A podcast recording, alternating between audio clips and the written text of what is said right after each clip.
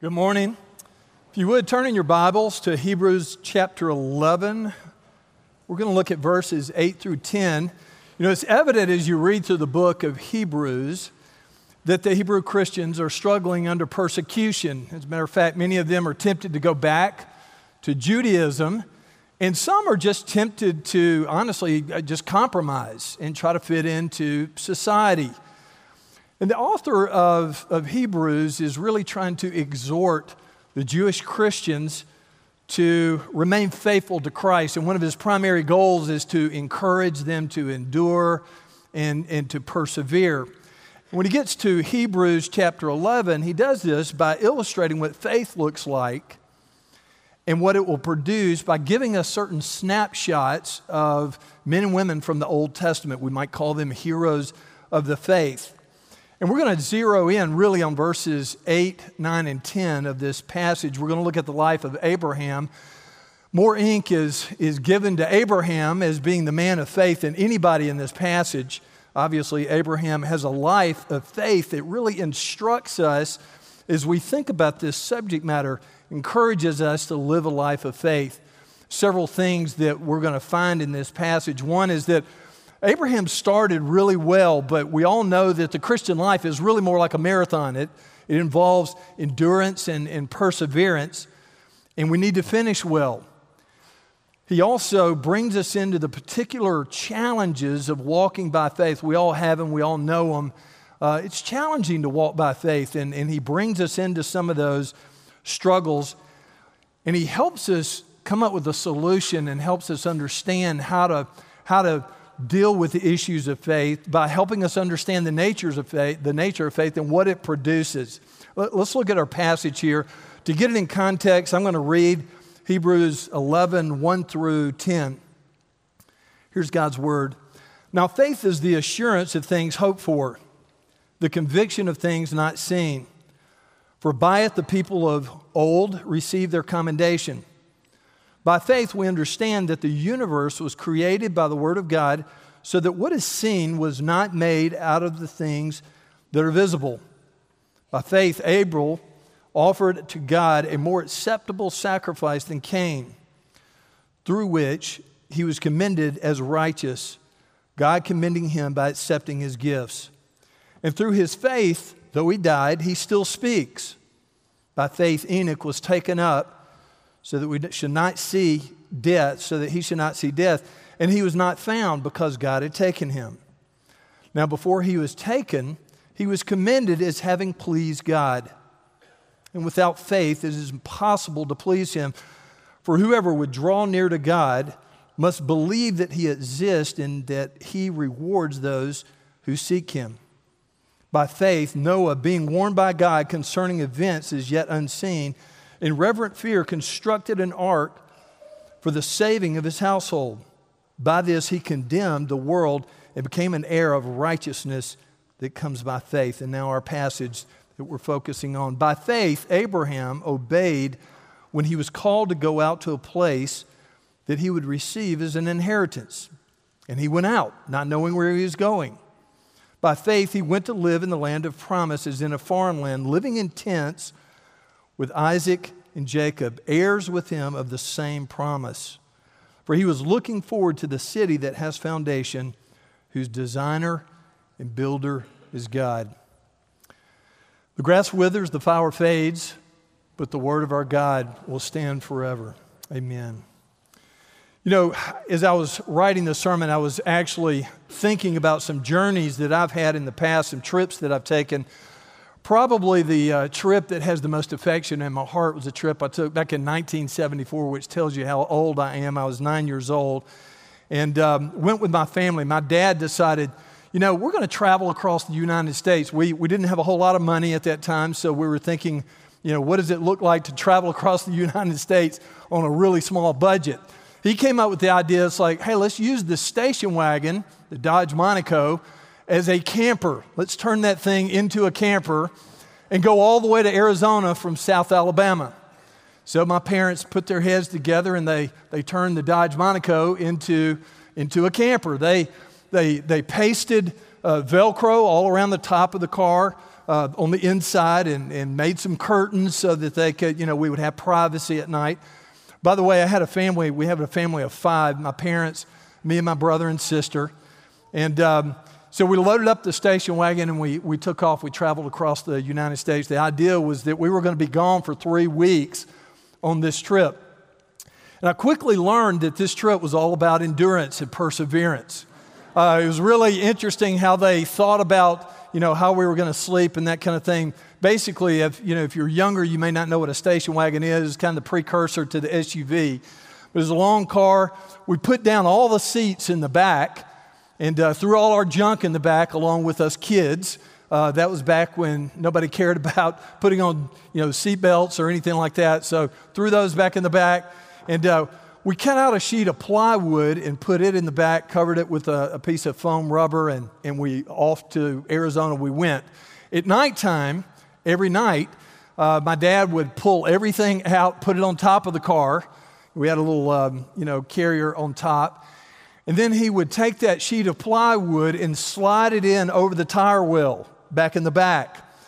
And my mom and dad would climb in under that. They slept under the table there, under the piece of wood, the plywood. My brother and sister slept up top, and because I was the oldest, I got the front seat.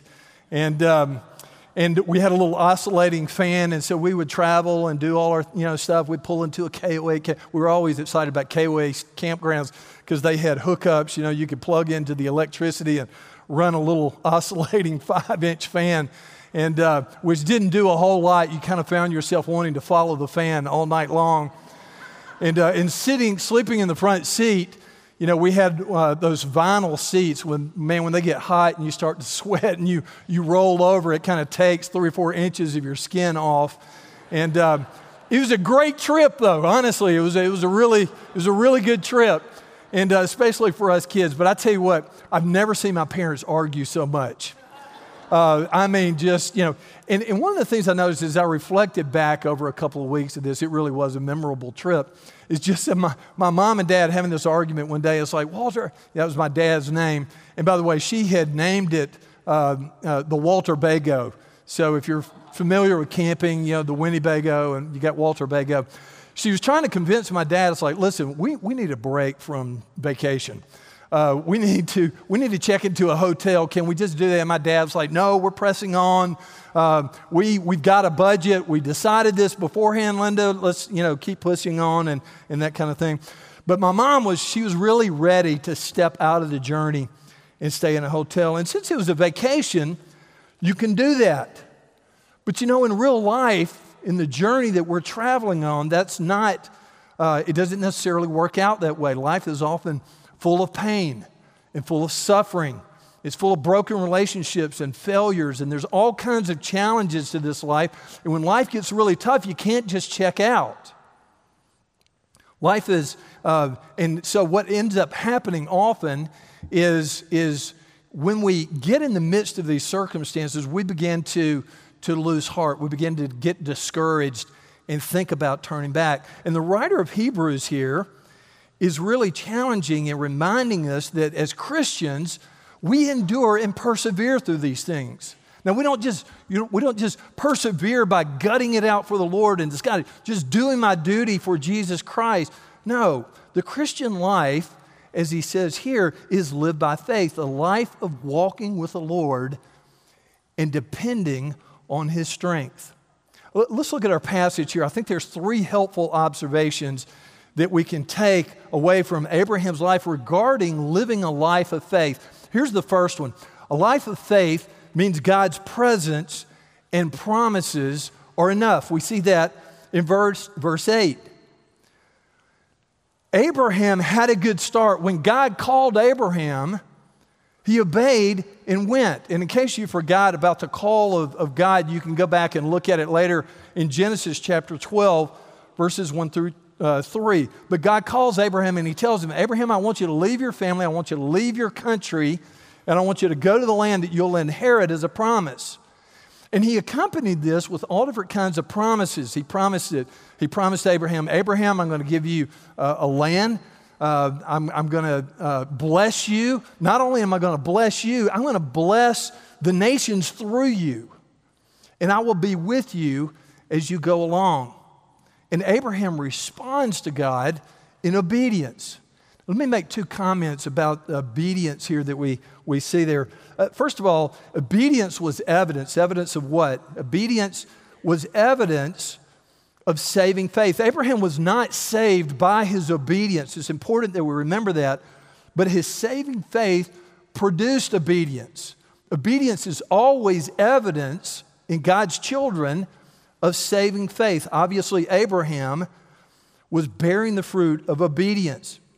But there's a second thing I want us to notice about Abraham's faith, and that is that it was immediate. He didn't haggle with God. He didn't, try to figure this thing out or come up with reasons. Literally in the Hebrew, the idea is that as he is understanding God's call and what he's calling him to do, he is packing his bags. He had an immediate response to the Lord. But also in this passage, you see that Abraham, he starts well, but he's confronted with certain struggles that we have in living a life of faith and being obedient to the Lord. And there's two struggles that I want to point out here in this passage, two struggles that we all deal with. The first one is this: he didn't know where he was going. So God called him to go out, but he didn't give him any idea of the place that he was going to, and he didn't give him anything tangible. Literally, in verse 8 says, he did not know where he was going. And one of the things that we struggle with as we seek to trust and obey the Lord is that, yes, we want to follow the Lord, but we also want to know where he's taking us. We want to know where he's going. We want to know the direction. So we're looking for security. We don't like to march into the unknown. We long for the security of having all of our questions answered. And probably one of the most primary questions that Abraham and Sarah are trying to answer is, what is our future going to look like? What is this going to look like for me? What is this going to look like for my family? What is this going to look like for my job? What about the fruit of my labor? So there's all kinds of good questions that come out of this. So God did not tell Abraham, he called him to go to the promised land that he would inherit, but he didn't tell him where he was going. But not only that, he also didn't give him any details of the journey. He didn't describe to Abraham what the journey was going to be like. And that really leads us to the second challenge to our faith, our struggle to walk by faith and obey God. And that's this: the weakness of our flesh yearns for external confirmation. The weakness of our flesh yearns for external confirmation. Look, we want to follow the Lord, but also we want the Lord to give us along the way tangible and external confirmation that we're on the right path, that God is really in this thing with us, and it doesn't always work out that way. The temptation is to walk or march down the path of God's will, and as long as the circumstances are going well, man, we're really feeling good about the path that we're on. But as we're marching down the path of God's will and the circumstances go awry and they become difficult, at that point, often we stop, we hesitate, and we begin to question several things. We begin to question, what in the world am I doing? We also tend to look at the circumstances often when we get in these situations, and we begin to define God's will by the circumstances around us, and also allow it to dictate our obedience to the Lord. Listen, if Abraham would have based his calling or his understanding of God's will on external confirmation, he probably would have turned back pretty quickly. Let me just remind you, and you have to go back and look at Genesis 12 all the way through 25 to look at Abraham's life after this call, what it was like. So God had called him, he had given him these promises. But you know how it is. As we start marching down the path of God's will, we also start constructing all kind of expectations. I can't imagine what kind of expectations Abraham constructed on the Lord. But I do know this: when he got to the land, there was nobody there to greet him. When he got to his first town, the mayor didn't come out and give him the key to the city. It wasn't like, God had written, you know, in this in the sky and prepared the Canaanites for what was coming or anything. There was no real estate agent to take him around and show him a home or show him where the best schools were or anything like that. And probably in the rearview mirror, he had his family saying, you know, Abraham, what in the world are you doing? Why are you leaving all the best of what we've got here in Ur to go to some land you don't even know where you're going? You can hear all the questions. But not only that, when he gets to the promised land, to the land of Canaan, guess what? There were people there. There were Canaanites. And they weren't necessarily, you know, just glad to see him. Not only that, he had a large entourage of family members and servants and herds and flocks and things like that. Guess what happened? Right after he got there, there was famine in the land. You can imagine what he's thinking to himself. How in the world am I going to feed all my flocks? Lord, you called me here. What are you doing? So he diverts and he goes to Egypt. Guess what he finds when he gets to Egypt? You remember what happens? Pharaoh tries to steal his wife. It's not going so well. So he heads back to the promised land. And you know, for a while there, it seemed like, man, God was just prospering him and Lot, his nephew, and their flocks were growing. But then their family started having strife among each other and arguing. And finally, they decide to split up. And Lot goes to the cities. And he ends up in Sodom. And not long after that, lo and behold, one of the kings in that area, they capture his family, and Abraham has to pull all his people together and go out and rescue Lot. And then later on, God comes to him and tells him he's going to destroy Sodom. You know, it's like, you know, Abraham, you remember the passage was, what if there's just a few righteous men there? And anyway, God preserves Lot, but Lot loses his wife in the process. She turns into a pillar of salt. And in the midst of all this, Abraham and Sarah are really old, taking off on this journey, and they're trying to get pregnant and see God's promise fulfilled, and they're having a problem with pregnancy. Listen, as you look at all the circumstances, there are even more that I've left out. As you look at all the circumstances, man, Abraham, by any account, humanly speaking, has plenty of reason to turn around, and in most of our eyes, just conclude, it's like, I don't know that God's really in this. You know, you can imagine what Sarah was saying to him behind closed doors. It's like, Abraham, are you sure you heard what the Lord had to say? Are you sure? Are you positive? So, what do we often do when things go not as we expected? Well, one of the things we do, we begin to doubt God. We also begin to question His faithfulness for us. We compare our circumstances to others, especially those who have better circumstances than us. We compromise, and eventually we start justifying or edging on our obedience. We become disobedient in the process. So the question is how does Abraham keep going, living a life of faith and obedience? By faith, God's presence and His promises were enough for Abraham. That was his secret. Abraham, just like all of us, I'm sure he wanted more from the Lord. Lord, I'd love to hear some of your, you know, external circumstances. But you get the idea as you're reading through this that Abraham, whether he had more details or less details along the way, whether God gave him visible confirmation or didn't give him any confirmation at all, that God's presence and God's promises were enough to Abraham. It was satisfying. He was content with those, and he walked by faith in the presence and the promises of the Lord. Let me give two applications here that I think might be helpful as we think about this. Number one, it is better to go into the unknown trusting God than to go into the known without trusting God. Think about that for a second. It's better to go into the unknown trusting God than to go into the known without trusting God. I'll give you a great example. As y'all know, my campus outreach background, we had a student over here at Arkansas State as a football player who came to Christ many years ago. One of the most encouraging guys I've ever been around. His name is DeMario Davis. He actually plays for the New Orleans Saints now. Just a tremendous football player. But right after he came to Christ, I remember we were meeting, and he was just telling me how God had changed his life and how much he really wanted to grow. And he was telling me, man, I really want to go on the summer project where I can devote 10 weeks of my summer to growing in my relationship with Christ. And I said, you know, you might want to talk with your coaches. I know y'all have workouts and that kind of thing. So I'm trying to encourage him to be responsible to his football team and to think about some of that. And so he went to, his football coach. He came back to me. He said, listen, I've been praying about this. Everything in my life I've always done in athletically, I've always tried to find the best training possible.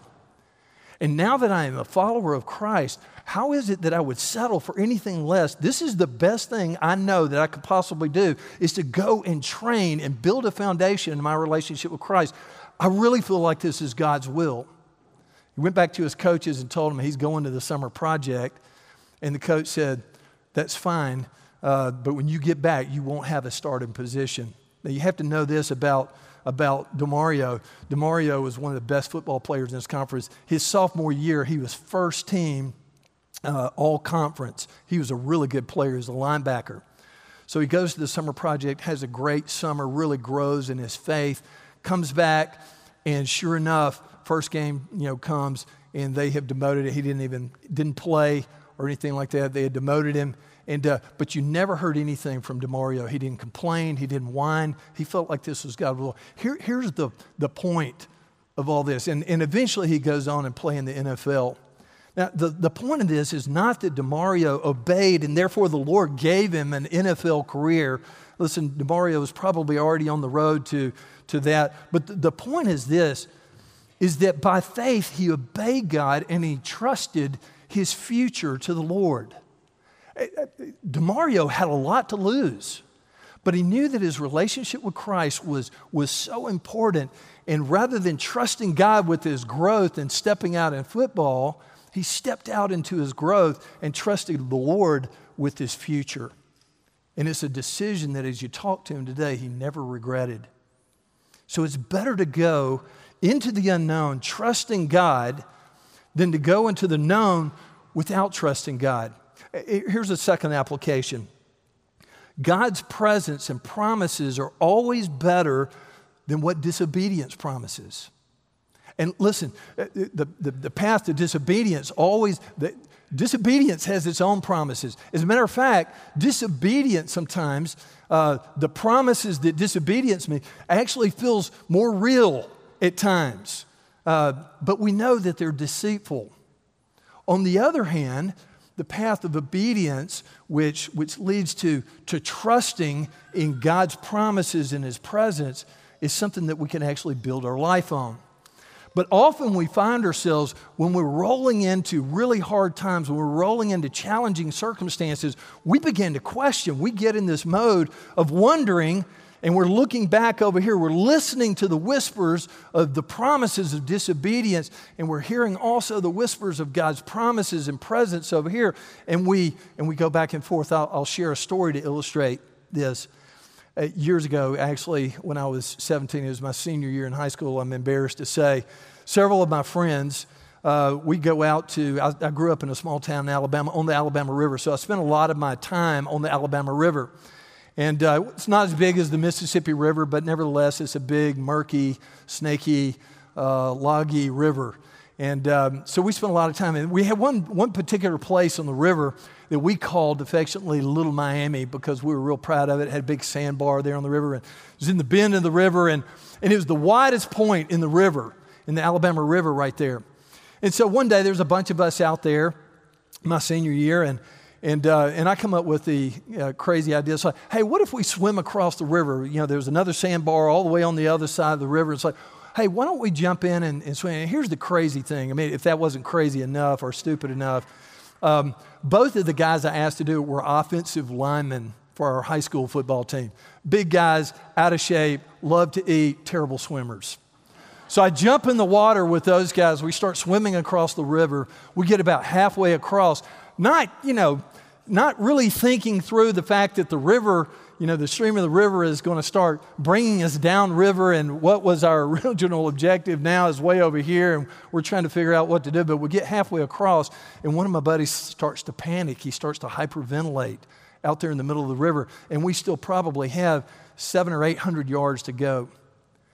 And he starts looking back, and he's trying to figure out if he wants to go back, and he's saying, I can't make it, I can't do this. And And I'm thinking to myself, it's like, I can't get near him. He's going to drown me.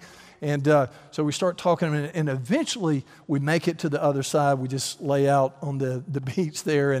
But as I've thought about this is the picture often that we run into in the Christian life.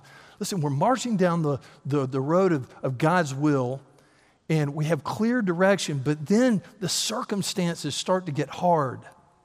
And the circumstances and the situations around us become really challenging.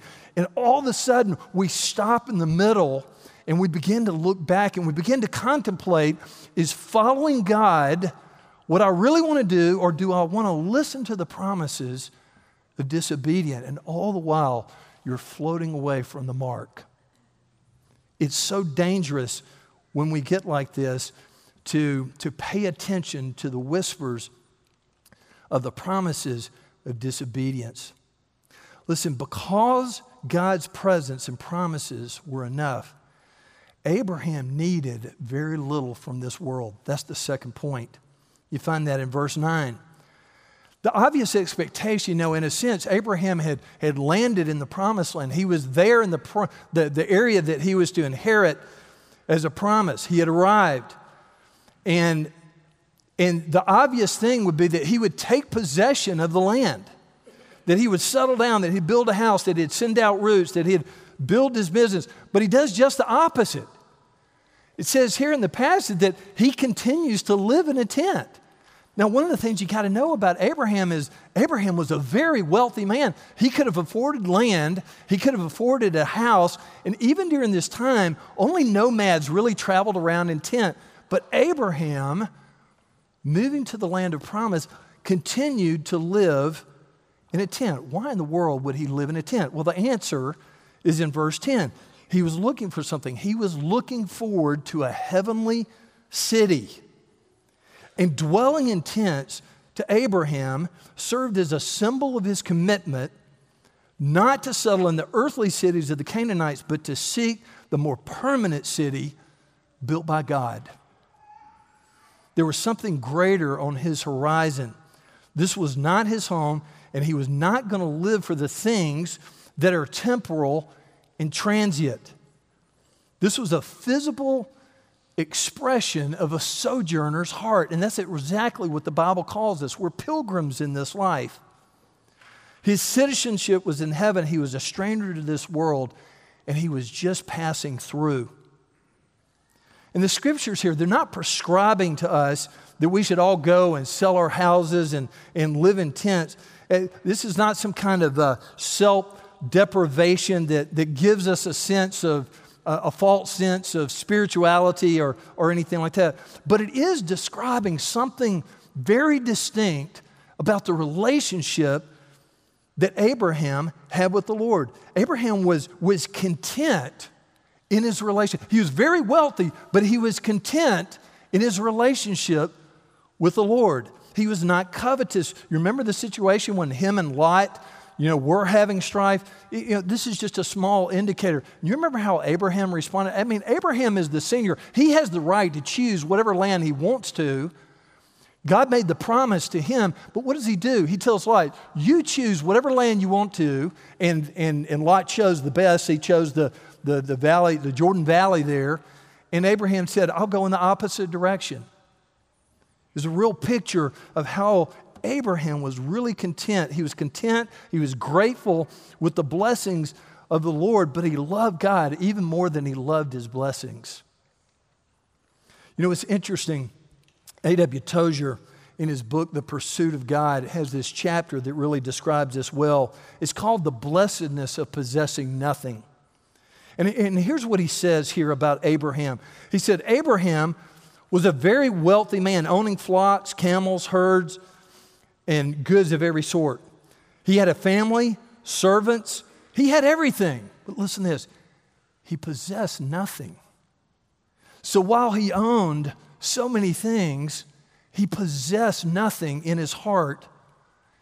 In other words, maybe a better way to say it is that while he owned so much and was very wealthy, nothing possessed him except the Lord. He was very content. Tozer goes on to say, therein is Abraham's spiritual secret. There was a blessedness that Abraham had found in the Lord. The Lord was his portion, his satisfaction, his contentment. Abraham's greatest treasure was inward and eternal. Abraham resonated with what the psalmist says in Psalm 73, whom have I in heaven but you? And earth has nothing I desire besides you. My flesh and my heart may fail, but God is the strength of my heart and my portion forever. The biggest challenge often that we deal with in trying to run this marathon we call the Christian life is that our hearts are weighed down with being in love with the things of this earth. And it's a challenge for us. You know, years ago, I entered a triathlon. Now, I would fall way short of saying that I'm a triathlete. I did it one time. I actually did it because one of my financial supporters, when I was working with Campus Outreach, wanted me to do it. And it's like, how do you turn down a guy who's been supporting you for years? So I was like, yeah, I'll do the triathlon, having no idea what I was getting myself into. I hadn't been training. I hadn't been preparing or anything like that. So I went out, and you know, a triathlon, you gotta swim. At first, I think we swam for a half mile, then you bike for 18 miles, and then you run for 4 miles. I apparently missed that memo. So I go out that morning. It's like, I'm going to borrow somebody's bicycle. I don't have a bicycle, so I borrowed a 10-speed, and it was one of these old 1970 type things with the, you know, circular handles, and it had electrical tape all over it, and set out, and we got there to the place and there must have been 300 people at this triathlon. It starts off with the swim. We're all down on the beach getting ready to dive in. And I'm like, man, this is serious. I need to focus on what I'm doing here. I'm about to jump into the water and swim for a half mile. And while I was doing it, my kids are, walking down. I'm surrounded by 250 people. And we're all ready to jump into the same little area of water. My kids are, hey, Dad, when we get finished with this, can we go get a burger or an ice cream? And that kind of, it's like, hey, kids, I'm trying to focus here. I'm trying to concentrate. In the meantime, there were several people that came up to me. I had worn my big old baggy swim trunks that I was comfortable in wearing. Never been to anything. Probably had 5 people come up to me. It's like, are you not uncomfortable? Are you not concerned about the water drag that you're going to have wearing those? Like, no, I'm concerned about other things. I think I'll just keep my own trunks here. But everybody else was wearing really skimpy bathing suits and wetsuits and that kind of thing. They were professionals. Jumped in the water. I literally thought I was going to die. As a matter of fact, it was so funny. When I'm coming out, in these things, everybody had already separated from me by the time I got to shore. And when I got to shore, I was just crawling into shore. My kids, we got them on video. They're like, they're the only ones left. They're like, go, Daddy, you're doing such a good job. Keep going, Dad. And so then I pull out, I put my shoes on, and I jump on my bike. And I get about halfway into the first mile, and it's all hills for the first 3 or 4 miles. I can't get the bike out of 7th gear. I'm literally dying. I finally finish the 18 miles. I get it back, and both tires are dry rotted. They're both flat as a doornail. And then I'm starting my 4 mile. I finally crossed the finish line, and I was like, where is everybody? And Joanne and Price, she's like, well, everybody else has already gone home. They got here earlier. But I tell you what, I've got good news. You placed. Really? I placed? Said you. Yeah, you were inside the top 10. But it was the 70 and above division. So it's like, okay, well, I'll settle for that. That's a funny story just to get to the point here that literally I entered this race being weighed down by big shorts, big trunks, no preparation, a bike that didn't work. Oftentimes in the Christian life, we enter it the same way. We're trying to live the Christian life by faith, but at the same time, we're holding on to so many earthly things that are actually maybe gifts of God. Abraham reminds us the writer of Hebrews reminds us as we get to the beginning of chapter 12, you remember how he summarizes this. He says, therefore, since we have so great a cloud of witnesses, and he's referring back to all these great heroes of the faith, Enoch and Noah and Abraham and Moses and Sarah and all these, since we have so great a cloud of witnesses around us, let us also lay aside every weight and the sin which clings so closely, and let us run with endurance the race that is set before us, fixing our eyes on Jesus, the author and perfecter of our faith. Which brings us to the third point here in the closing. I'll close with this. We're running out of time. Is that a life of faith anticipates the fulfillment of God's eternal promise. In verse 10, we see that there. What is it that kept Abraham going? He was looking for a heavenly city. Abraham was not just looking forward to inheriting the land of Canaan. He was looking beyond Canaan to what it foreshadowed.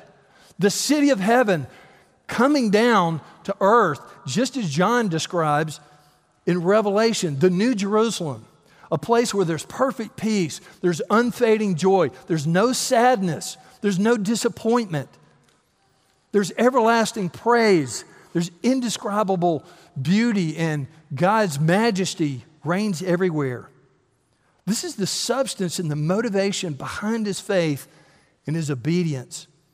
This would be his inheritance. And even though he wasn't going to get the fulfillment or the full dose of God fulfilling his promises here on this earth, he knew that it was ahead of him. And this is what motivated, this faith enabled Abraham to see eternity and to be content until the promise of God was answered. He was content as a sojourner. You know, as we think about heaven, you know, one of the things that we're reminded of is in this passage is that we're to be heavenly minded. We are to live the Christian life being preoccupied with heaven. And it's critical that we do so. This is critical to our discipleship. It's critical to our perseverance. It's critical for our marriages to work properly. It's critical if we're ever going to be effective in building out ministry in our city, having this heavenly mindset and being preoccupied with heaven is absolutely critical. And one of the most important things that we need to remember is that heaven is where Christ is. Christ is enthroned. He's glorious. We're reminded of his majesty. He's sitting at the right hand of the Father and he's ruling over the earth. To be heavenly minded is to long for Jesus Christ, to be in his presence. As a matter of fact, in closing, I'll close with this last story. You know, Jesus had an amazing discipleship program. He was the master of discipleship, obviously, and he spent 3 years with those disciples. But when he started to get them to the end, and he knew in John 13, he actually says that he knew that his time was for him to go back to the Father, and they're in the upper room. He washes his disciples' feet, tells them to wash others' feet, but he also, you know, brings up the fact that someone here is going to betray me. And the bottom line is they move out of this into chapter 4, the disciples are troubled. And as Jesus is preparing these disciples for the long journey ahead of them to be able to meet the challenges of faith that lie before them, here's what he says to them. He says, "Let not your heart be troubled. Believe in God, believe also in me. In my Father's house are many rooms. If it were not so, would I have told you that I go to prepare a place for you? And if I go and prepare a place for you, I will come again and will take you to myself, that where I am, you may be also." You see what he's doing here? The very things that we've been talking about this morning are the very things that Jesus uses to prepare them for the long journey ahead of them. Look at what he says there. First of all, he calls them to believe in God, in Jesus Christ. He says, "Let not your heart be troubled. Believe in God. Believe also in me." But secondly, he gives them a promise. In verse 2, he says, "In my Father's house are many rooms. If it were not so, I would have told you. I go to prepare a place for you." He's saying that, look, in my Father's house, who owns a mansion, he's got many rooms, and I'm going to prepare a place. It's going to be wonderful. But then at the very core of this promise that he gives them, guess who's right in the center of this promise? It's Jesus Christ. What we really get is the presence of Jesus Christ for all eternity. He says, "I go to prepare a place for you so that where I am, there you may be also." Man, that's one of the most comforting things and life-preserving things that we could possibly imagine. The center of the promise is Jesus Christ. Jesus Christ is enough. Let's pray. Father, we thank you for your word. We thank you for the encouragement that we find here to live lives of faith.